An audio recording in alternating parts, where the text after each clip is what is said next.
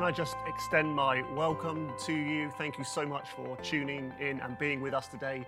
For those of you who don't know me, my name is Al. I'm one of the pastors here at Gateway.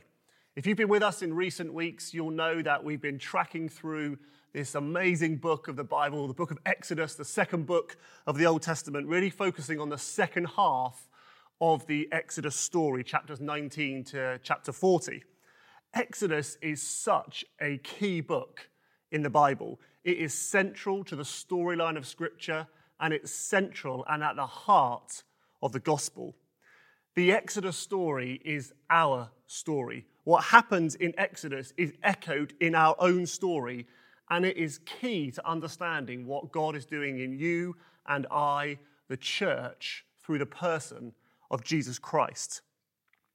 And we're at the, the point of the story in Exodus where God has dramatically rescued his people out of oppression and slavery in Egypt. And they find themselves now at the foot of Mount Sinai, being commissioned to be God's representatives on earth, to be a kingdom of priests that will display God to the nations of the world. And at Mount Sinai, God gives them these rules and these instructions about what does it mean to be God's people. And last week, Nigel uh, unpacked the famous Ten Commandments, and we're going to build on that today, looking at Exodus chapter 21 and to, 20, uh, to 24. And we're going to start in chapter 24 because we need to understand and see where all of this is headed. Where do God's rules and commandments ultimately end up with God's people? And then we're going to dip back into 21 to 23 before finishing by looking at how chapter 24 really points forward to the person of Jesus Christ. So we're going to uh, be reading Exodus chapter 24, verses 1 to 11. Uh, if you've got a Bible, grab one, otherwise, just listen in to this. Then he, that's God, said to Moses, Come up to the Lord, you and Aaron, Nadab and Abihu, and 70 of the elders of Israel, and worship from afar. Moses alone shall come near to the Lord, but the others shall not come near, and the people shall not come up with him. Moses came and told the people all the words of the Lord and all the rules, and the people answered with one voice and said, All the words that the Lord has spoken, we will do. And Moses wrote down all the words of the Lord. He rose early in the morning and built an altar at the foot of the mountain, and 12 pillars according to the 12 tribes of Israel. And he sent young men to the people of Israel who offered burnt offerings and sacrificed peace offerings of oxen to the Lord. And Moses took half of the blood and put it in basins, and half of the blood he threw against the altar. Then he took the book of the covenant and he read it in the hearing of the people. And they said, All that the Lord has spoken, we will do, and we will be obedient. And Moses took the blood and he threw it on the people and said, Behold, the blood of the covenant that the Lord has made with you in accordance with all of these words. Then Moses and Aaron, Nadab and Abihu, and 70 of the elders of Israel went up and they saw the God of Israel. There was under his feet, as it were, a pavement of sapphire stone, like the very heaven for clearness and he did not lay his hand on the chief men of the people of Israel. They beheld God and they ate and they drank. We're going to come back to 24 later, but I wanted us to start there because we need to see that this passage sets out the big picture of where all of this is heading. And in reality, all of the gospel is heading that God's rescue and God's rules are ultimately about relationship and communion with him. Rescue and rules lead to relationship and communion with God. And chapter 24, we see them there eating and drinking in the presence of God, the ultimate sign of communion and relationship with God. And that is where all of this is headed to. And if you're watching this today and you're not yet a follower of Jesus, we are so glad that you are tuning in today. And the reality is this God wants to invite you into relationship with Him today. God knows you, He sees you, He created you, and He fully delights in you. And He invites you into relationship and communion with Him. So let's back up a little bit and, and, dig a little bit into chapters 21 to 23, where, where God gives this set of rules and commandments, about 50 of them, off the back of the Ten Commandments. Uh, it's not an exhaustive list, it's really an example of what it looks like to live in the kingdom of God. And honestly, I think for many of us, myself included, we don't really know what we're supposed to do with Exodus 21 to 23. And if we're being really honest, there's probably many a time in our Bible readings where we've skipped over them or we've read them super fast just to say we've got through them. They are confusing at points. Why is it that God doesn't want me and didn't want the Israelites to boil a goat in its mother's milk? I'm sorry if I've ruined any of your Sunday lunch plans. They seem irrelevant at points. They seem a bit out of touch and at times offensive to our cultural lens. Just take Exodus 21 as an example. And we don't really know sometimes how to contextualize these laws. And so we sort of just dismiss them as irrelevant or out of date, or uh, we just wish they weren't there in the Bible.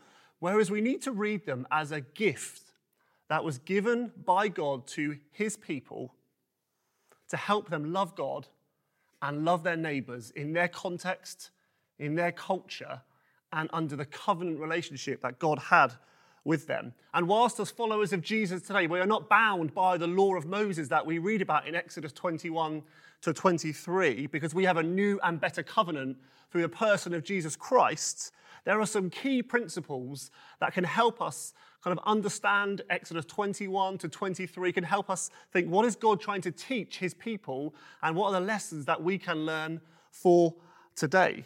And there are three particular principles that I just want to unpack and explore today to help us think through Exodus 21 to 23 on a kind of uh, a broad level. The first is this laws are actually about freedom. Ultimately, God wants freedom for his people. And our cultural bias, particularly if you are from the Western world, is that freedom comes from being autonomous. Freedom comes from choosing your own path. Freedom comes from being true to yourself and not being under rules and regulations, if you were. Whereas actually, freedom comes in the context of rules and boundaries and a framework. Left to our own devices in a lawless society, we would be in anarchy. Left to our own devices, we pursue selfishness and we look out for our own interests above others. But when we pursue the laws that God has given, it leads to holiness and justice and equality. In our household, Sarah and I, we have two children. And of course, our children are eight and six, we have rules for them. They don't have autonomy to decide everything and on many things at their age. Does that mean that they are not free? Well, of course not. They are free, but the rules that we have put in our household are for their freedom ultimately and for their protection as children. And God did not liberate his people from Egypt just to give them a whole load of new oppressive rules. God liberated them for life. And true freedom and human flourishing is found in joyful obedience and service to God. Rules are about finding delight in serving a new master, God Himself. And I think King David absolutely got hold of this. That's why he delighted in the law. He loved the law because he delighted in God. And those who delight in God delight in His ways. Secondly, about half of the laws that we see, if you read in Exodus 21 to 23, are about justice and for protection of parts of the population who would otherwise be at risk of being exploited the oppressed, the poor, the servant, the foreigner, women in that context. And so these laws are actually around justice. God is a just God. And he cares for the vulnerable. And so he sets a framework for his people that, when followed, will bring justice to the oppressed and the vulnerable in their society, even in a broken world. See, God's people are called to shine a light in, in, on injustice and to model true kingdom justice. Justice is at the heartbeat of the gospel, and it's at the heartbeat of the rules and the laws that God gives to his people. These rules are really about living as a just society and were actually a gift to those who were at risk of being mistreated, overlooked, or harmed. And while we may find passages like Exodus 21 very difficult to understand with our cultural lens, it is actually a passage about justice for those who are oppressed and at risk of being mistreated. And for followers of Jesus today, we should read these passages and be challenged about God's heart for justice and standing up against injustice. What is our heart? What is my heart for the vulnerable, for the oppressed, for the powerless, and the poor in our society? How am I and how are we modeling a kind of community that speaks about a just God who welcomes and honors those who are oppressed and poor and the foreigner among us? How are we doing at that both individually and collectively? These passages should challenge us about our, our position and our pursuit of justice in our day and in our own church family. And lastly, these laws are really a framework where God says, I want to affect and be involved in every area of your life. God calls his people to be set apart from the nations, to be different in every area of life. And for those of us who are followers of Jesus, for those of us who are God's representatives to the world, we are called to allow him to flavor and to reshape and to transform and to reign over every area of our lives, our households, our workplaces, our business dealings, our finances, our friendships. And the question that we need to ask ourselves, if you are a follower of Jesus, is Am I allowing God to reign in every area of my life? Am I allowing Him to reign over my finances? Am I allowing Him to reign over my friendships? Am I allowing Him to reign in the deepest parts of my heart? Am I honest in my dealings with people? Are we allowing God to affect and to reshape and to transform every area of our lives? And so, therefore, while sometimes each individual law can be hard to get hold of, and what does it actually mean and how do we apply it? Let's remember that laws, that the laws God gives his people are about freedom, they're about justice, and they're about allowing God to transform and affect every area of our lives. God's rescue up to the point of kind of Exodus 16 and then the rules that he sets out for his people in 19 to 23 all lead them to chapter 24, where we, what we read earlier, where God calls Moses and Aaron and Nadab and Abihu and the 70 elders up the mountain. But before Moses goes up the mountain, he reads the, the law to the people, what is now for us Exodus kind of 20 to 23. And in unity, they say, We will do what God has asked. We will be obedient. There's an eagerness and a keenness in their voices. Yes, we will obey. But if you track the story only a few chapters on, you'll see that their keenness and their eagerness to obey doesn't last too long. Just look at what happens when Moses goes up the mountain and they come down and they, and they are worshiping the golden calf and breaking the covenant they made with God. And at the point where, where God says, Will you follow? And they say, Yes, we will. Moses builds an altar and the covenant partnership between God and his people, God and the Israelites, is sealed with the shedding of blood, including this rather gross scene where blood is splattered over the people, which is an unpleasant scene to think of. Their rescue, God's rules, all lead them towards this covenant relationship with God. And so they head up the mountain. And when they go up the mountain, it's like the curtain is lifted. And they see a glorious picture of all that has been headed up towards this moment. All the story thus far has been building towards. The curtain is lifted and they get to see what is going on. They behold God. It's a beautiful picture of the gospel. We see that they get to behold and see God, and that should make us pause in awe and wonder and stillness before God. The message version puts it like this They saw the God of Israel. He was standing on a pavement of something like sapphires, pure, clear, sky blue. He didn't hurt these pillar leaders of the Israelites. They saw God and they ate and they drank. As the curtain is lifted, in this great climactic moment of this story, something staggering takes place. They come up the mountain and they behold God. They are in his presence and they share a meal with him.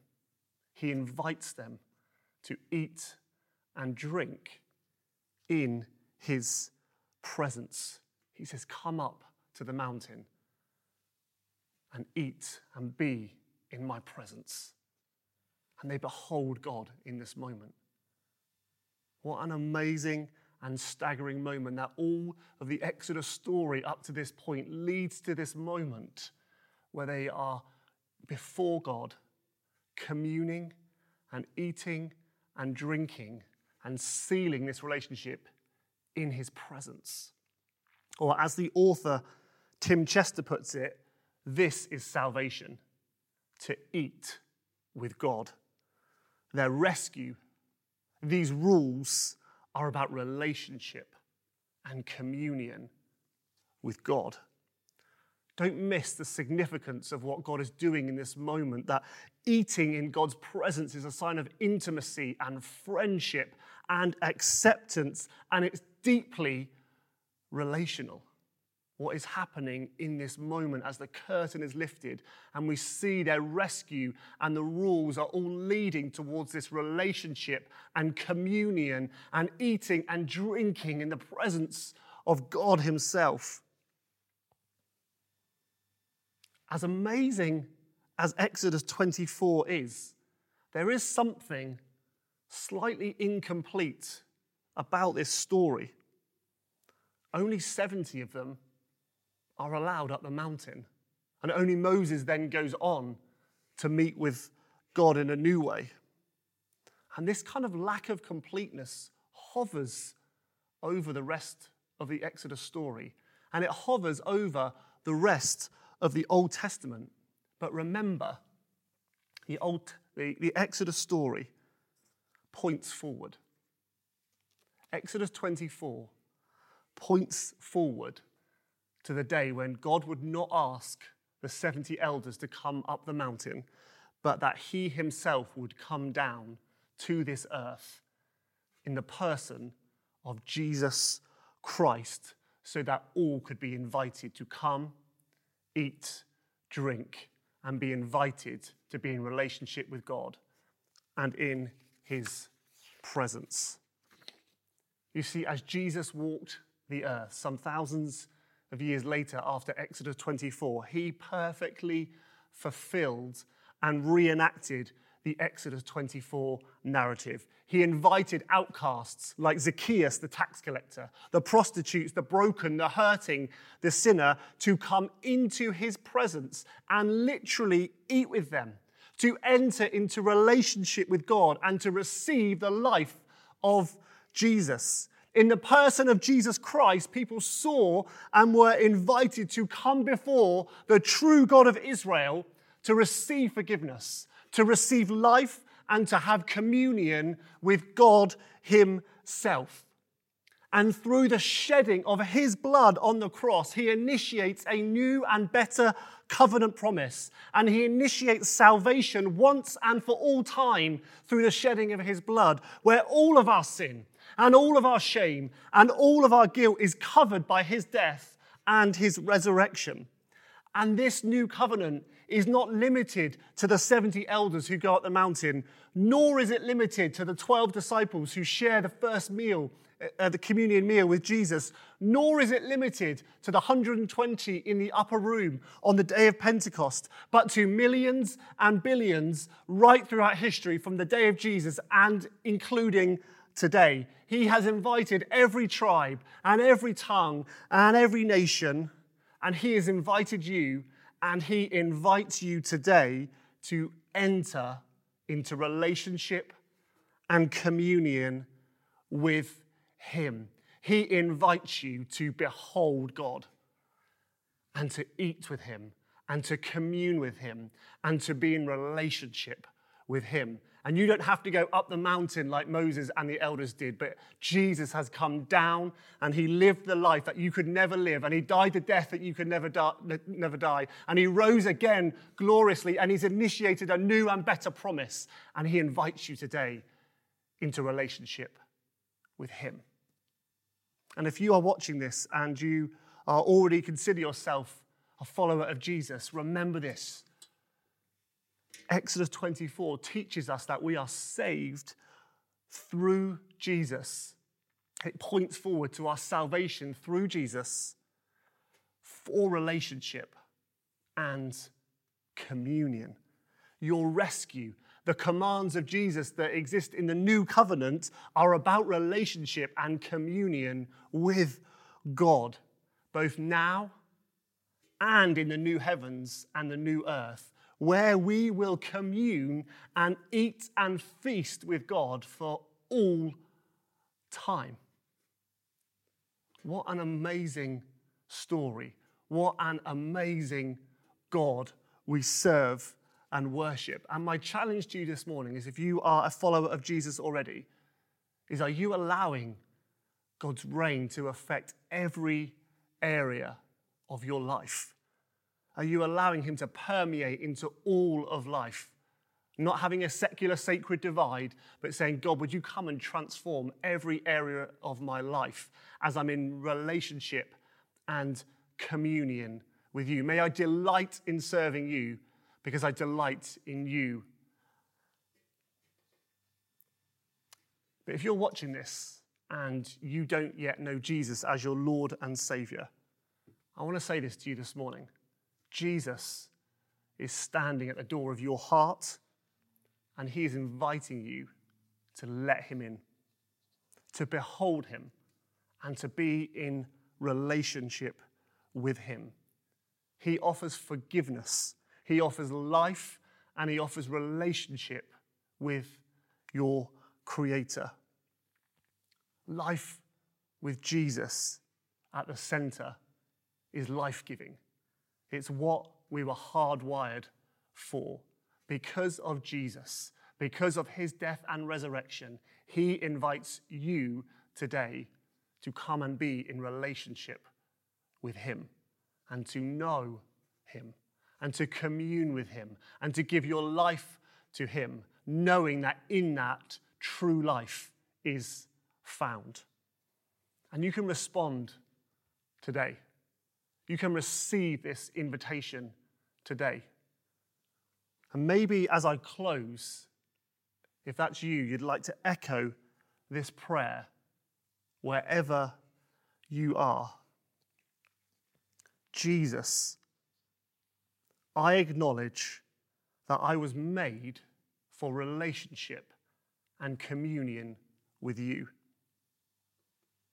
I receive your invitation for relationship with me. And I willingly accept. Jesus, I acknowledge I have fallen short of your standard. I have sinned against you. And I need rescue and redemption. I turn away from living life my own way, of pursuing my own agenda, and living independently from you. I give my life to you today. I put my faith in your death and resurrection. I choose to follow you from today and to walk in your ways. I surrender to you as my Lord and my Saviour. Amen.